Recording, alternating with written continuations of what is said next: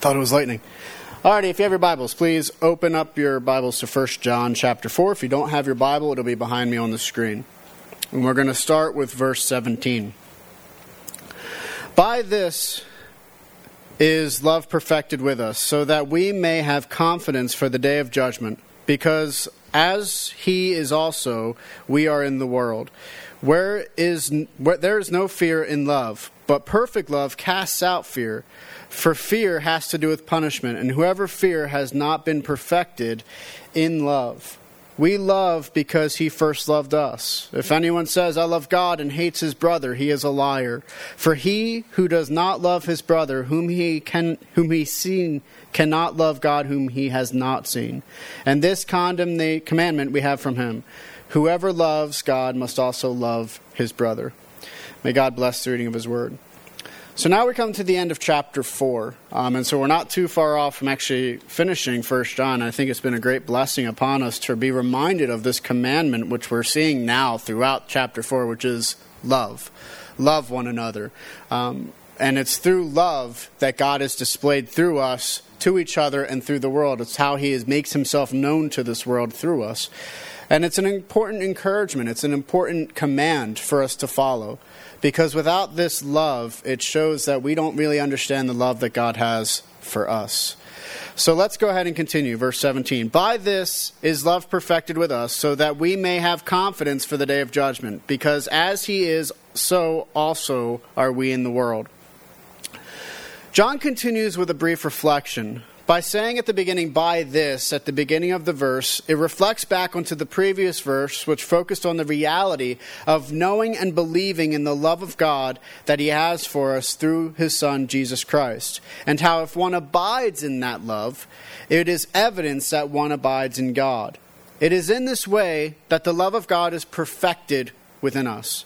We notice that we are partakers of this divine love. When we love as Christ loved, and abide in the love of God, then this love is being perfected in us as we love. This love, however, does not end with it being perfected in us, but that perfection leads to another significant place, and that is confidence. This confidence is held firm because of the love within us. Yet, what is the purpose of this confidence? It is a confidence for the coming day of judgment. This day of judgment is eschatological, end times in nature. It means the end times judgment which is to come. The scriptures are full of evidence of an upcoming judgment day. Ultimately, it is Christ who will bring forth this judgment, as the Father has given this judgment over to him. This, then, furthers the reality that there will come a time of judgment. Yet for those who are in Christ, who confess Jesus is the Son of God, there is confidence that they will not experience the judgment which is to come. This brings us to the logical conclusion that if we abide in God and His love, then He is in the world as we are. If we can experience His love in this world despite our failures, then what fear would we have of the judgment to come? Interestingly enough, John answers this question with the very next verse, and this is what he says There is no fear in love but perfect love casts out fear. For fear has to do with punishment, and whoever fears has not been perfected in love. Ultimately, there is no fear in love. Now, we want to be careful here. The scriptures are clear that fear of the Lord is the beginning of all wisdom. And Christ himself said rather profoundly that we should not fear the one who can destroy the body, but the one who can destroy both the body and soul in hell. Um, this is a righteous fear of God which none of the New Testament writers would disregard. Instead, the fear which is focused on here is the fear of eschatological judgment. Though we were deserving of judgment and rightly should have a fear of facing that judgment, we are excluded from it because of love. It is because of this, John writes, that perfect love casts out fear. This perfect love represents the love of God and the way we can know and believe the love of God is through Jesus Christ, who is the Son of God. Thus, we know the perfect love of God through Jesus. And in this way, it casts out all fear because we know what God has done through Jesus as an atoning sacrifice for our sins. So there is now no fear from judgment because of this perfect love of God through Jesus. John further elaborates on this when he says, Fear has to do with punishment. This establishes the reality that the fear which John has in mind is punishment which we deserve for our sins. Yet this fear has been abolished by the love of God through Jesus Christ. This same love which John is calling us into, which he says we are in if we belong to Christ. Yet those who do fear judgment or condemnation for their sins have not been perfected in love. In this, those who still believe that they are going to be judged for their sins have not yet come to the heart, the truth of the gospel of Jesus, that through him we have no condemnation for our sin. In this way, it is a reminder for us to cling to the truth of the gospel that if we are saved, we belong to God, and if He bestows His love upon us, as he has through Jesus Christ, then we have nothing to fear concerning judgment for our sins. But now we come to verse 19. We love because he first loved us. So, what is the motivation for us to love each other? What is the foundation for us to dwell in this love? For us to partake of this love? To not only attain this love, but to experience this love and share this love? The answer is found in this verse. We love and share in this love because God first loved us. He has shown us his love through Christ, and in doing so, this should cause us to love as well. Verse 20 If anyone says, I love God, and hates his brother, he is a liar. For he who does not love his brother, whom he, cannot, whom he has seen, cannot love God, whom he has not seen. This naturally leads to the implication of love. If the previous verses that we've discussed so far focus on the reality of love being victorious, these verses recognize the reality of when love is not victorious. It also shows the repercussions for those who may claim to be in love and yet by their actions show that they are not. Therefore, the one who says that they do love God and yet hates his brother is a liar.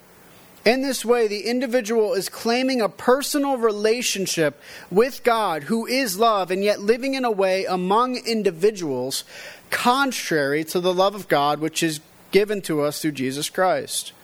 To live this kind of lovelessness is evidence that one is not in the truth, but deceives themselves.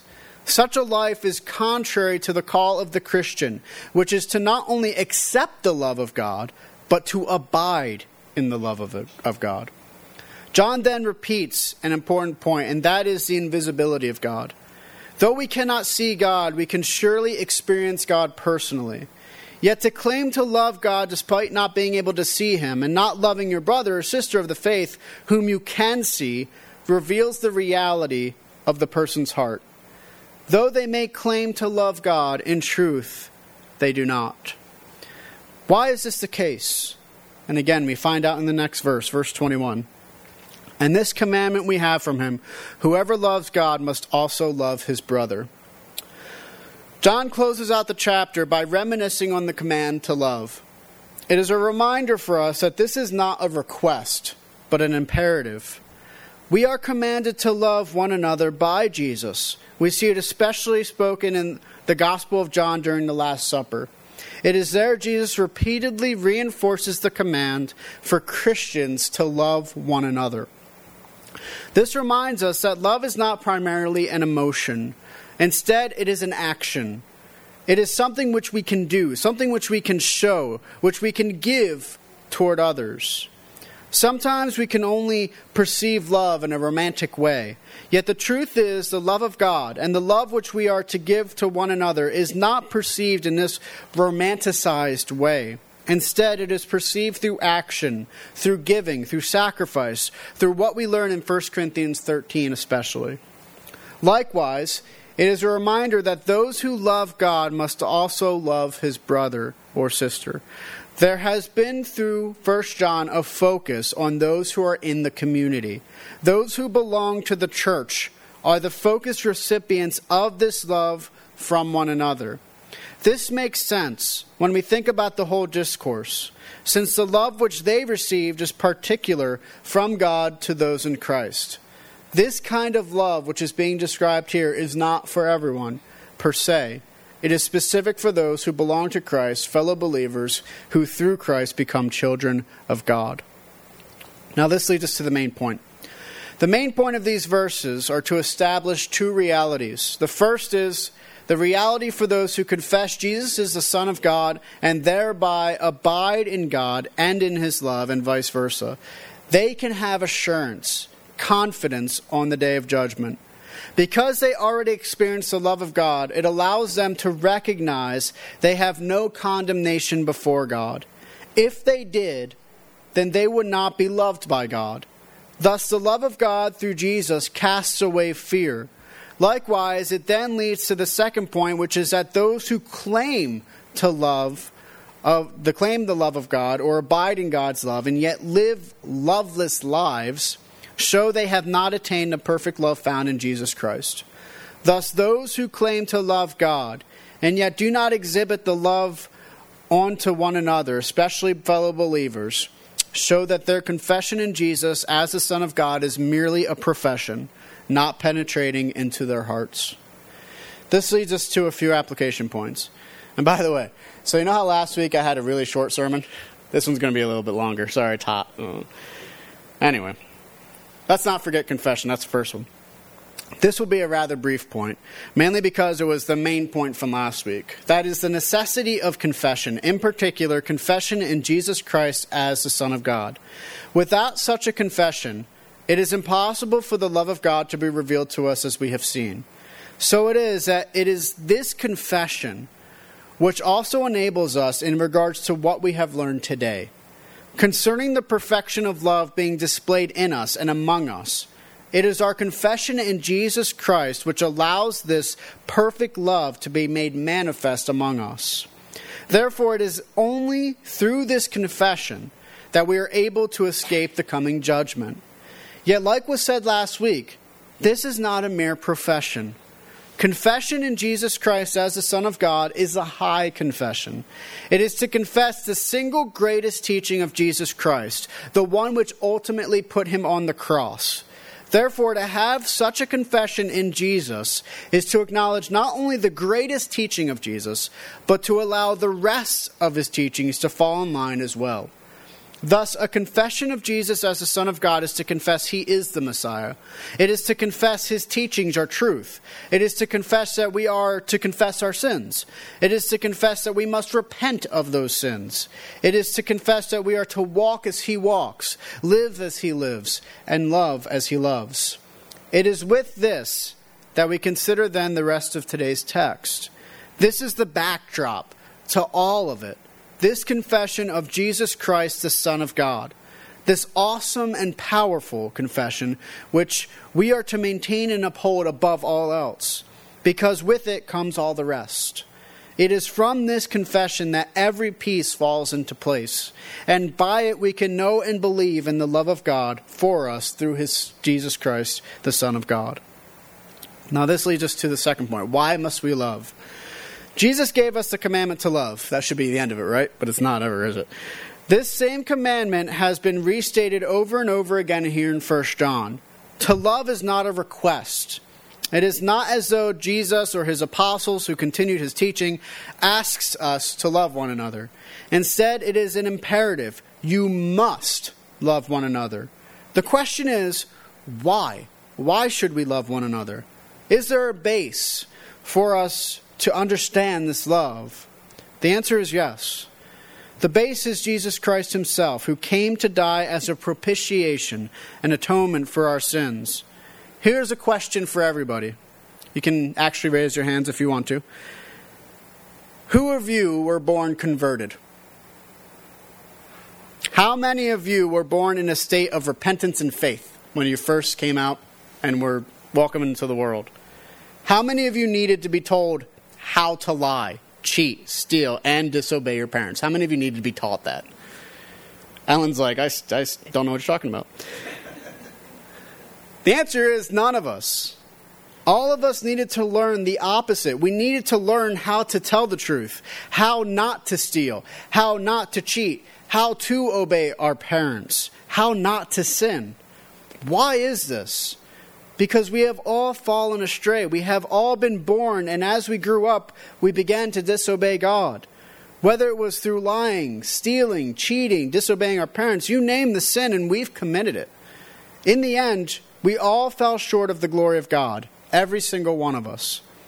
It is because of this, when we consider the reality that we have all been dead in our sins since birth, all have been enslaved to the sins that we have, that we wonder about this love of God. Because if you notice, Christ died a long time ago.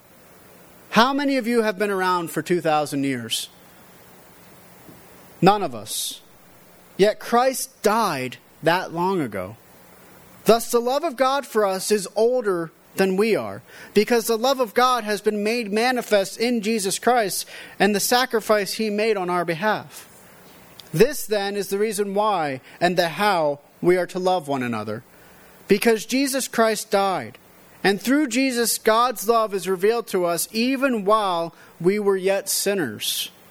Even though we were deserving of judgment for the very first sin we ever committed, God shows mercy, grace, and love upon us despite our transgressions and saved us through Jesus Christ. Even though we are undeserving of this love, God has given it to us. So the question is how can we not love our brothers and sisters of the faith?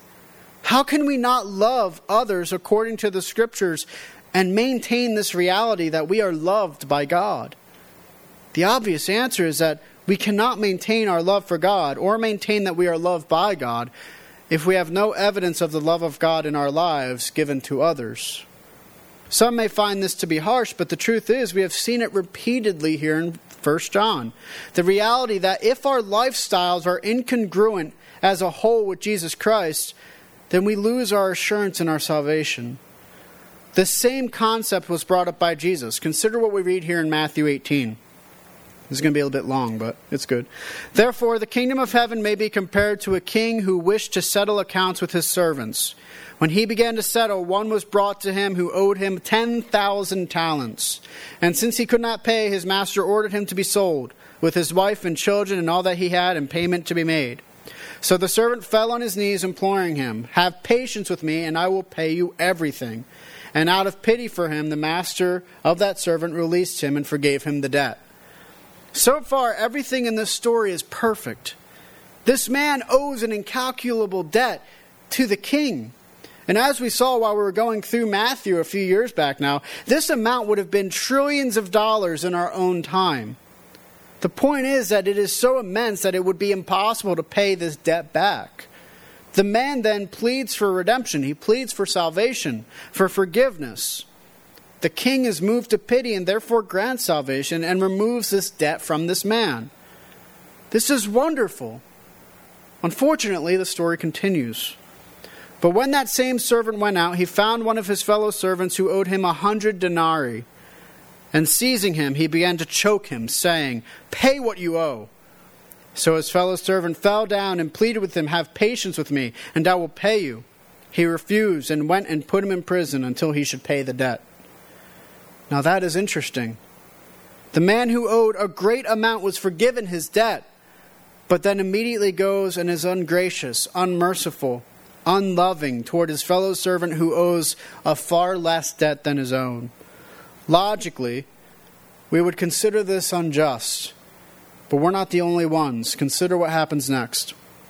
When his fellow servants saw what had taken place, they were greatly distressed, and they went and reported to their master all that had taken place. Then his master summoned him and said to him, You wicked servant, I forgave you all that debt because you pleaded with me. And should not you have had mercy on your fellow servant, as I had on mercy on you? And in anger his master delivered him to the jailers until he should pay all this debt.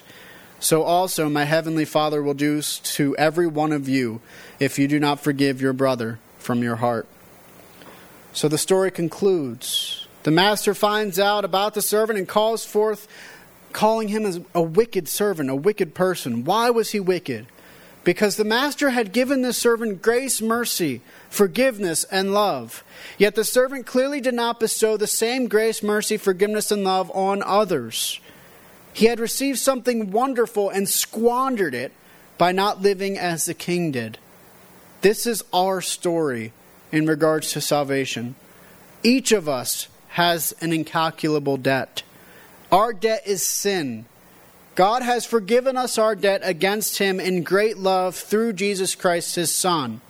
For us then not to bestow the same kindness, the same love on others would show that we have not begun to understand the great grace of our Lord. This is why Jesus says here, Those who do not forgive their brother as they have been forgiven will not in the end be forgiven. The same is said earlier, right after Jesus teaches on the Lord's Prayer. He says, For if you forgive others their trespasses, your heavenly Father will also forgive you. But if you do not forgive others their trespasses, neither will your Father forgive your trespasses. So we are to emulate the forgiveness we seek and receive in Christ by giving forgiveness to others. This now comes to what we learned here in today's text. We are told that if we do not love our brother and sisters of the faith, then we do not have the love of God in us. This all ties together. It is a reminder that true forgiveness of sins, true love from God, will lead toward us reflecting that love, that forgiveness into others. If we do not, however, then it shows that we have not experienced this love, this grace, this mercy, or this forgiveness for ourselves. For as we remember, an experience with God will bring forth change. In all of this, we can then have the reason why we must love. We must love because we have first been loved by God. If we have been loved by God, then we will love others because we know how deeply this love of God is for us. His love for us is the foundation. If He can love us despite our failures and our sins, then we should be able to love one another despite our failures and our sins. This, of course, does not mean that we are not to feel the effect of sin. We will be hurt, and we are allowed to feel hurt and be hurt. That's not the issue. The reminder for us is that though we feel the hurt, we should not forget the reality of the love of God for us first. For every sin we have committed, put Jesus on that cross. If God can forgive us of the death of his Son, of one who is innocent being taken on the guilt of others, so that they may live, then we can find peace in our hurt through remembering what Christ has done for each of us allowing us to forgive and love others in those times of hurt. Our foundation must be here. Any other foundation will sink away before us. Our love for each other must be founded on the love of God for us, otherwise, it will all fall away into nothingness. Only God's love, which was displayed through Jesus Christ and given to us through His Spirit, is strong enough to change us to reflect His image in holiness, righteousness, and love. Therefore, the encouragement remains the same for each of us to remember first and foremost what God has done for us.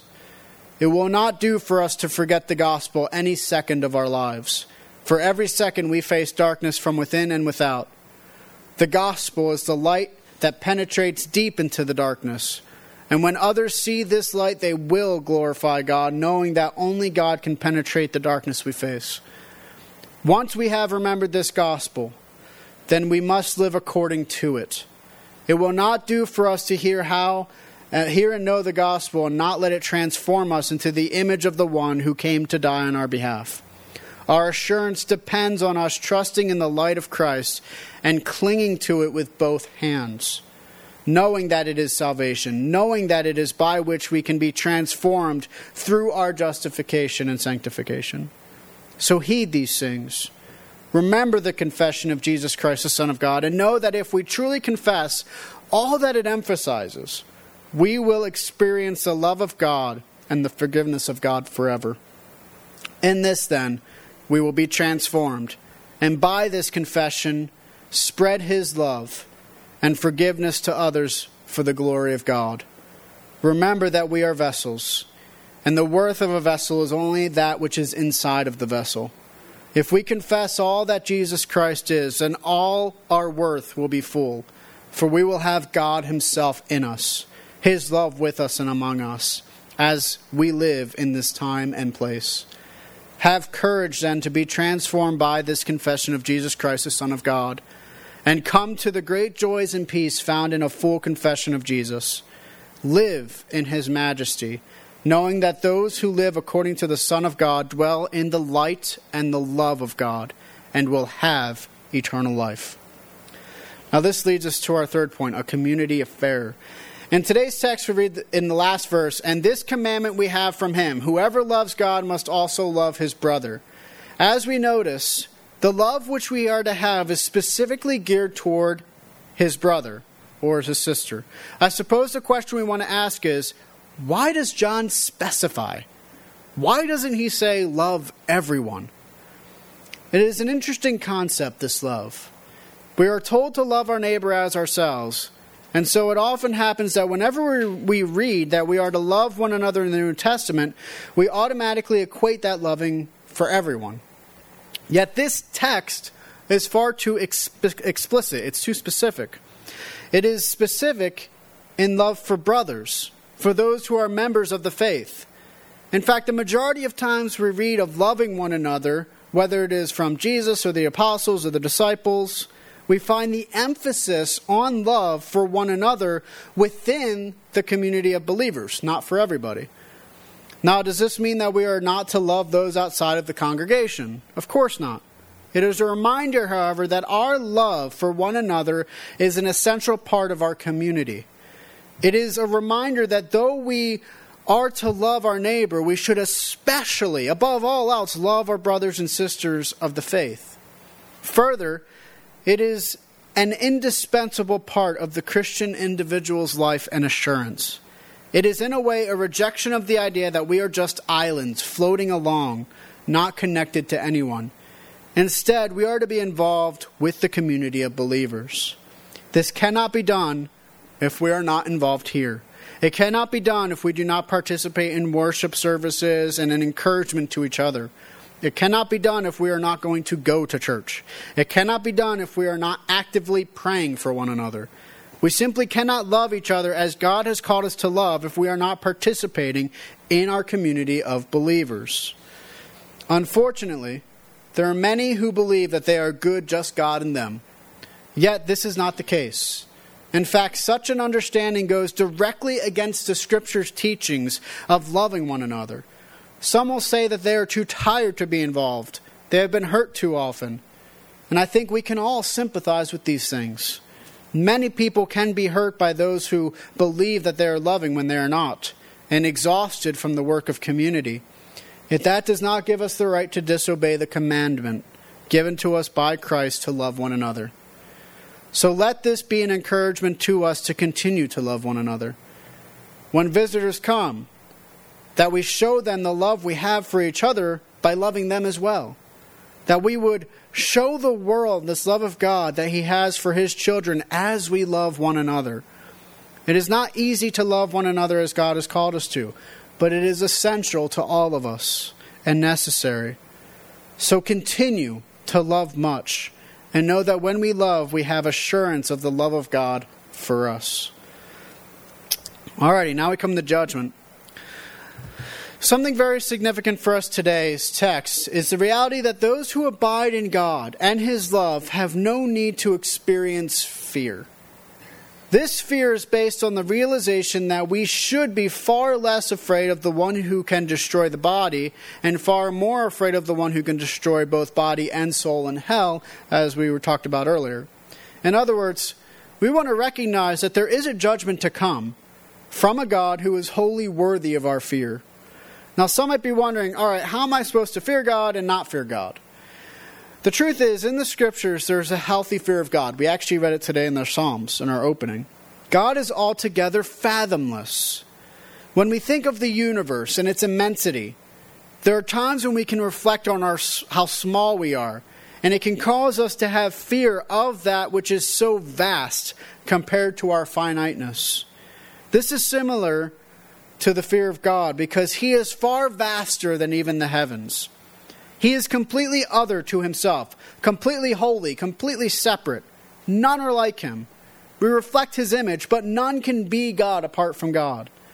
Because of this, there is a fear of him which is a sound fear. He is a great God whose attributes extend far beyond any of us could ever be. When we consider just how powerful He is, it should cause us to fear that which is altogether greater than we are and different than we are in His greatness.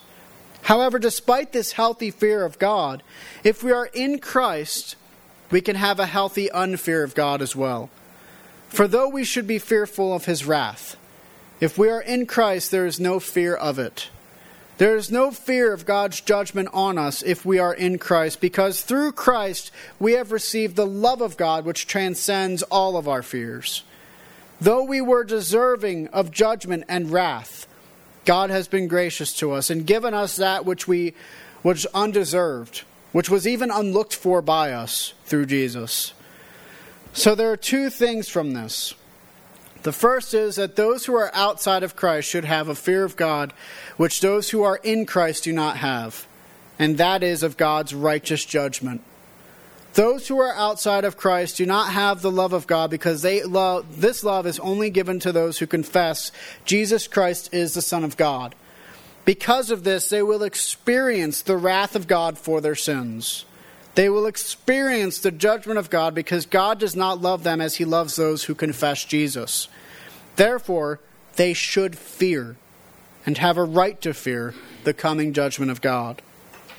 Yet there is hope for those who do fear. And that is that if they do confess Jesus is the Son of God, then they will experience the love of God. And having the love of God, there is no more fear because there is love instead of judgment. Through Christ, we are loved by God as He loves His Son. Jesus takes away the guilt of our sin, and therefore it allows us to be loved by God. Yet it is only through Jesus that such a confession can take place. It is only through the proclamation of the gospel that any transformation for any confession can occur. So we have a responsibility to spread this gospel to show God's love and grace for those who are in Christ. It is here, then, we find great peace. For in Christ there is a peace without end. In Christ there is a love that knows no bounds. A love so deep and beautiful it can transform us from lovers of iniquity to lovers of righteousness, from lovers of darkness to lovers of light. Though many believe we cannot experience change because we are just part of a machine, God says otherwise through Jesus Christ, who brings transformation through his gospel. So be encouraged to be bold concerning the gospel. Let's remember the coming judgment. And when that judgment day comes, remember to have no fear because for those who are in Christ, there is no longer any fear of judgment. For Christ suffered and died for us to take away our guilt and judgment. Though we are undeserving of such great grace and love, it was accomplished through Jesus Christ to take away all of our sins forevermore for those who confess Jesus Christ is the Son of God. Have hope, peace, and assurance in this confession, knowing that through Jesus we are made children of God. All of this reminds us of the gospel of Jesus Christ. Without the gospel, we would be lost in our sin, worthy of all condemnation.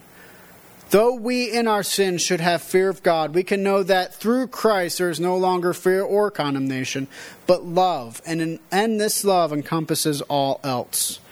This gospel begins with our origins. God is the creator, and all else is created. Of everything He created, He made humans to be made in His image. Because God is a God of love, of reason, He has personhood, He knows, can be known, has morality, and shows Hesed, we can as well. It is through this we find dignity, sanctity to all human life. Yet, like God, we are also able to choose. Originally, we could choose obedience in life or disobedience in sin and death. We chose the latter and have continued to make that choice ever since. Because of this, our relationships with God, ourselves, each other, and the world are broken. We accrue a greater moral guilt before our God every day. Not a feeling of guilt, but true moral guilt, where we are guilty before a righteous judge and worthy of judgment. God did not leave us in this state forever. Instead, he revealed himself to us by his light and his word, which is his Son, Jesus Christ. Jesus lived, died, and rose again in time, space, history, and flesh. It is because of Jesus Christ we are healed from our wounds. It is through him we are redeemed from sins. The judgment we once deserved is no longer on our shoulders, and we are made right with our God through the propitiation of our Lord Jesus Christ. His victory in life over sin and death is our victory in life over sin and death. All that is required of us is obedience in two things. The first is repentance. We are to change the direction of our lives. We are not to live in whatever way we desire, but according to Jesus Christ in the Scriptures, which reveal to us who Jesus is and the will of God for us, walking in step with the Spirit of God in love. The second is faith in Christ. We are to recognize that it is not our deeds which save us but ju- from judgment, not our works which make us righteous, but the work of Jesus Christ on the cross, which saves us from sin, saves us from judgment, and makes us righteous before God. It is by grace alone, through faith alone, in Christ alone, according to the Scriptures alone, for the glory of God alone, we are saved. For those who are disobedient in these things, there is only judgment. There is no righteousness apart from Christ. There is no hope of salvation. Instead, any who remain disobedient will only find the wrath of a righteous God. For those who are obedient, there is unending peace with our God. We find we are victorious over sin through the power of the Holy Spirit within us. We are more than conquerors in Christ. We are co heirs of an eternal kingdom where we will remain with our God forever in his steadfast love. Be encouraged to know the peace of God through Jesus Christ, that through him we no longer receive what we deserve. Instead, we receive grace, peace, and love from our God forever if we confess that Jesus Christ is the Son of God. So make this confession boldly and live in the confession, knowing that those who do, those who love, will know the eternal and perfect love of God. Amen. Let us go to the Lord in prayer. Father, we thank you for your grace and for your mercy. We thank you for the perfect love that we find in Jesus Christ. There is no greater love than that which we find in him. No greater love that could be displayed for us to for us to partake of, for us to even live with. And it's because of this, Lord, we give you thanks. We give you thanks for your Son, and we give you thanks that you redeemed us and that you change us and transform us according to your word. We thank you for this, Lord. And again, we give you praise and all honor and all glory. In your Son's name we pray. Amen. Please rise as we sing our second to final hymn because we do have communion today.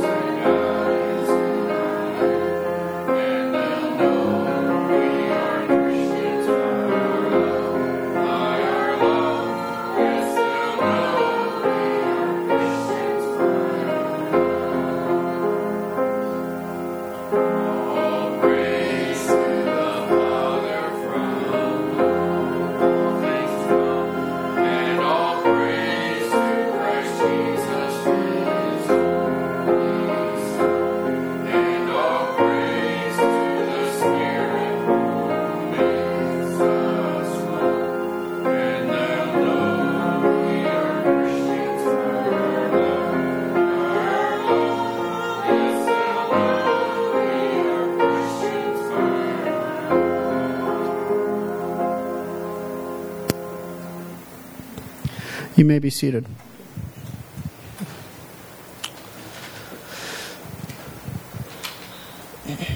Before we partake of communion, um, it's traditional for us to take um, offering for our diaconate fund.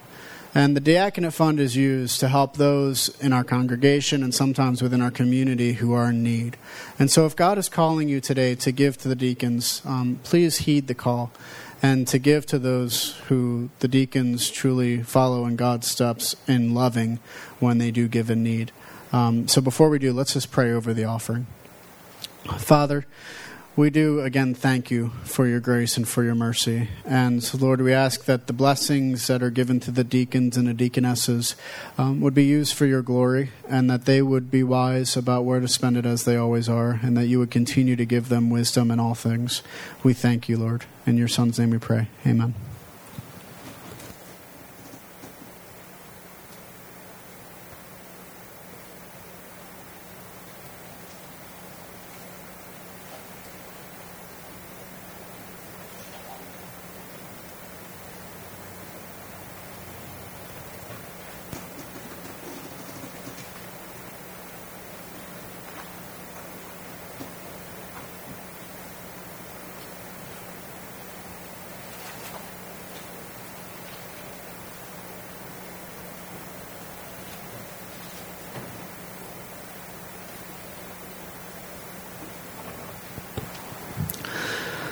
Today we get to celebrate together in communion. Um, and communion is also known as the Eucharist, and it means a gift. And the gift that is given to us, I think, is best said by Martin Luther when he argued that through communion, Jesus promised to be there um, and even though we can't see him, as we learned in today's text, even that God is invisible, we can know his presence and we can know the personal God who loves us. And so, as we partake together as a community and remember and think on what Christ has done, remember to not forget, too, that he's with us. Remember that regardless of what the devil may tell you, when you partake of communion, Christ promised his presence. Um, and that gives us hope and assurance because this world does beat us down. This world does want to destroy us. But in Christ, we will overcome. And it's here that we can remember this. So let us pray over the bread. Father, we thank you for the blessing of your body. And we ask that your broken body would be what we reflect on today, that we would remember that you did this for us so that we could know you and know your love through your Son, Jesus Christ, and what he has done. Let us never forget that it is through him that we find all assurance, all peace, all love, and that through his broken body we are redeemed for our sins. Amen.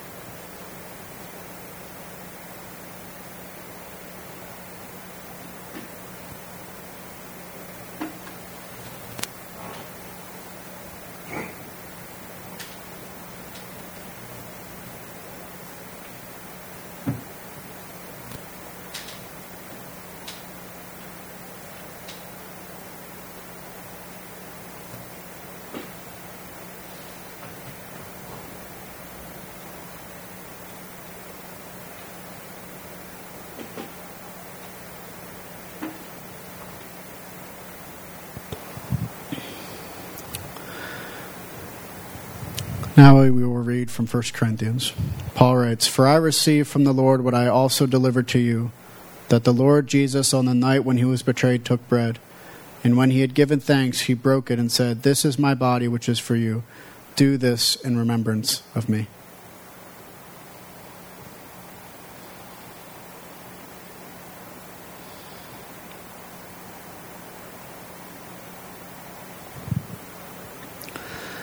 Now we will bless the cup.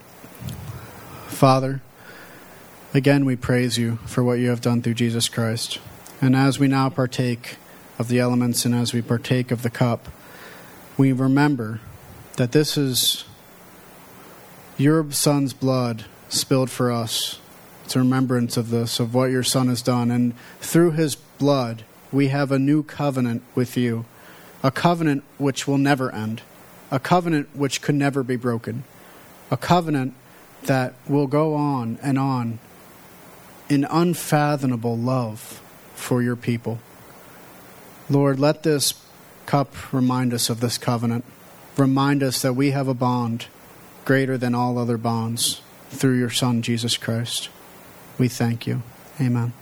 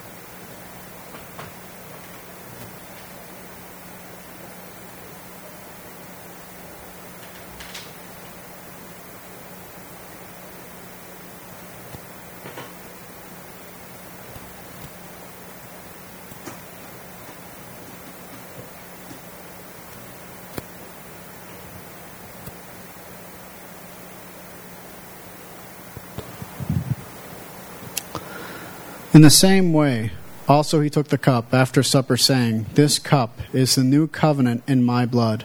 Do this as often as you drink it in remembrance of me.